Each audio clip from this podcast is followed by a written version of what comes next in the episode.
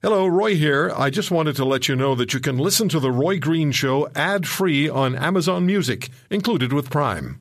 Mom deserves the best, and there's no better place to shop for Mother's Day than Whole Foods Market. They're your destination for unbeatable savings, from premium gifts to show-stopping flowers and irresistible desserts. Start by saving 33% with Prime on all body care and candles. Then get a 15-stem bunch of tulips for just $9.99 each with Prime. Round out Mom's menu with festive rosé, irresistible berry chantilly cake, and more special treats. Come celebrate Mother's Day at Whole Foods Market. Seven million plus Canadians, you know this now, live with constant chronic pain, some in desperate agony. The Chronic Pain Association of Canada surveyed many of these Canadians, and they found that as their opioid prescription medications are arbitrarily slashed or ended, the incidence of suicidal thoughts and suicide attempts are rising dramatically. In September, the International Association for the Study of Pain will hold a conference featuring the world's top pain scientists. My guests will be speaking at the conference. Kate Nicholson is the executive director and founder of the National Pain Advocacy Center in the United States. You'll find it at nationalpain.org. She's a former U.S. Justice Department lawyer. Dr. Hance Clarke is the director of pain services and medical director of the Pain Research Unit at the Department of Anesthesia and Pain Management at Toronto General Hospital, where he's also a staff anesthesiologist. Uh, thank you both for, for coming back on the program. Uh, Kate, uh, tell us a bit, please. I don't know where to start on this, other than I know that there are people in this country, millions of people, who are suffering and are having their pain meds slashed. Uh, in the United States, the Supreme Court just ruled, did it not, in a, a ruled or declared something very favorably toward pain patients. Can you tell us what that is? Uh, absolutely, right. So we participated, National Pain uh, did, um, as amicus curiae in that case, which is basically a friend of the court or uh, someone who's not a party in the case. The issue was the appropriate standard for prosecuting um, someone who prescribes controlled medications under the Controlled Substances Act. And what had happened in the 50 years or so uh, since the Supreme Court last considered the issue is the standard for um, conviction had really eviscerated.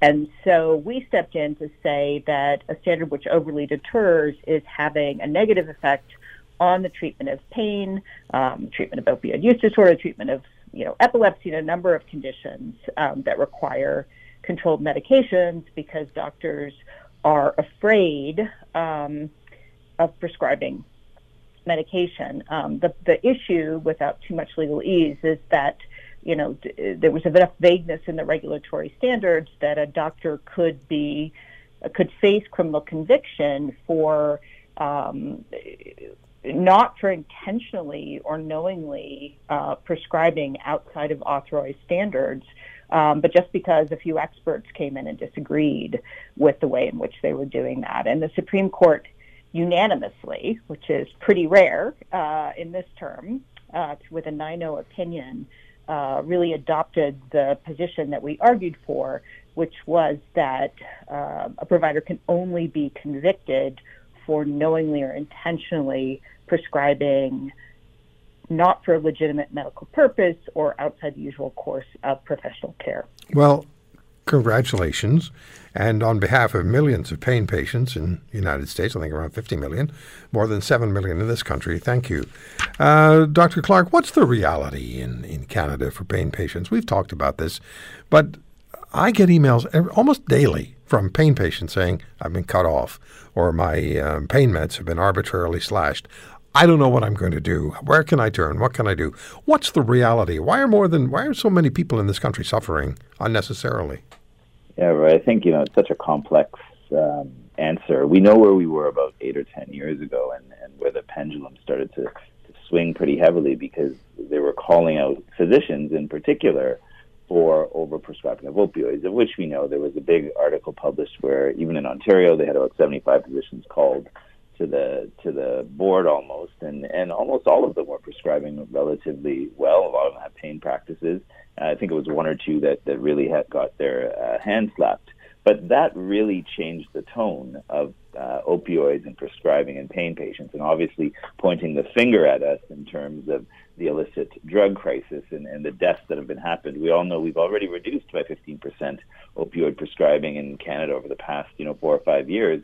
But yet the death toll and, and, and the you know the consequence of the illicit fentanyl crisis is continuing to drive those numbers up. So we're starting to really understand that you know it wasn't just the physicians and opioids that were causing this opioid crisis. And so we're stuck though with this bitter taste uh, in physicians' mouths, I think, a little bit and they're afraid that there are still some of this historical remnants of what uh, you know policies were being uh, developed around. And you know there has been a change in the in, even on the CPSO stand. They, they went very clearly uh, towards a position where it says it's an appropriate practice to have your physician use the guidelines and not uh, actually just force taper individuals so that each individual's needs can be looked at on an individual basis. And so, you know, that's where we stand. But unfortunately, we haven't recovered from that pendulum swing of, of yeah. 10 years ago. Yeah, I actually talked to a doctor not so long ago who told me that he's concerned, still very concerned, about prescribing opioids, even at dosages uh, that have been successful for his patients for a long period of time. He's just worried that the college will come after him. Uh, that was his term, after him. There's. Uh, let's talk about this. Um, this International Association for the Study of Pain meeting that takes place uh, in in September, I believe.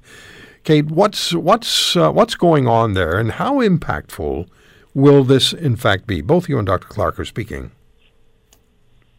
Uh, yes, we we put together um, a proposal for a symposium at the IASP, which is a, a scientific meeting that's sort of world uh, worldwide, the International Association for the Study of Pain, um, on this pendulum swing, looking at it from the perspectives of the United States, Canada, and Europe. And, and one of the things that is interesting, excuse me, is that Europe has not had the same sort of crisis um, in terms of overdose, overdoses or addiction that we have. Um, and one of the reasons is they were pretty thoughtful in their approach to opioids and pain and not treating all pain as a monolith from the get go. You know, one of the problems is Hance mentioned um, in the United States and Canada has been sort of uh, this pendulum swing where you're really, you know, people are sort of falling through the cracks on both sides uh, because of bad policy choices. Yeah.